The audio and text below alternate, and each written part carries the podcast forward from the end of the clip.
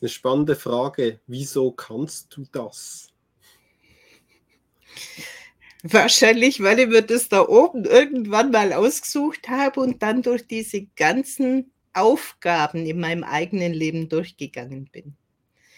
Ich habe, wie gesagt, ja vier Nahtoderfahrungen ja. gehabt, drei ungeborene Kinder, Schlaganfall mit 28, Borreliose im Endstadium. Ich habe zweimal schon keine Sprache mehr gehabt, dafür spreche ich, glaube ich, ziemlich viel. Auch wenn mir das ein oder andere Mal ein Wort einfach nicht kommt. Diagnose Beinmus ab und ich wusste, das stimmt nicht.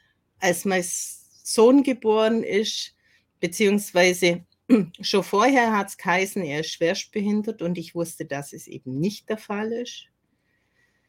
Das sind diese, diese prägenden Erfahrungen.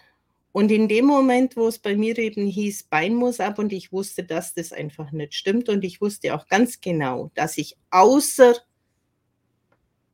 normal sind acht Monate und mehr und ich bin nach acht Wochen auf der Messe gestanden beim Kochen. Also dieses, dieses nicht greifbare, manche nennen es ein Wunder, ich sage, wir wundern uns nur, wenn wir es nicht anders kennen. Die habe ich zuhauf durchlebt. Und dieses Gefühl, dieses absolute Wissen, das ist halt bei mir einfach verankert. Und wenn dieses Gefühl kommt, dann ist völlig egal, was andere sprechen, dann ist es für mich wie geschriebenes Gesetz und dann gibt es auch nichts anderes. Ist es jetzt ein Segen oder ist es kein Segen?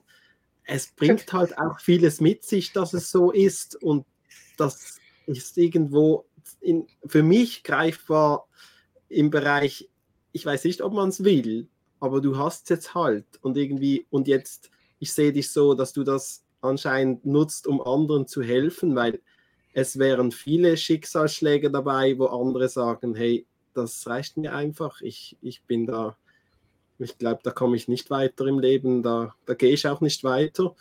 Und du hast irgendwie es geschafft, auch quasi das umzudrehen und sagen, nein, gerade deshalb ist es ja so und gerade deshalb bin ich für das Thema Potenzial, weil du selbst ja halt genau diesen Kampf auch oder auf eine ganz extreme Art vollführen musst, musst auch immer noch für dein Leben und das dich dazu auch qualifiziert, dass du bei anderen sagst, naja, ja, wir arbeiten jetzt 20 Minuten, aber wenn du wüsstest, was ich schon alles hinter mir habe, dann ist das gar nicht so schlimm, was wir hier jetzt machen und ich kann dir dabei helfen. Das, das dünkt mich nach der Perspektive, die du hast. Ist das richtig?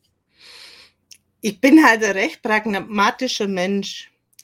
Ich wurde dahingestellt mit dieser Todesnacht, die ja so sehr, sehr speziell war und das kann jeder nachlesen. Da gibt es das Buch Weiße Taube in finsterer Nacht, die das Thema beschreibt, weil das würde jetzt hier den Rahmen sprengen.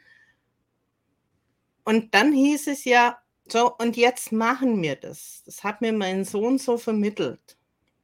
Wir können das und wir helfen jetzt den anderen aus dieser raus.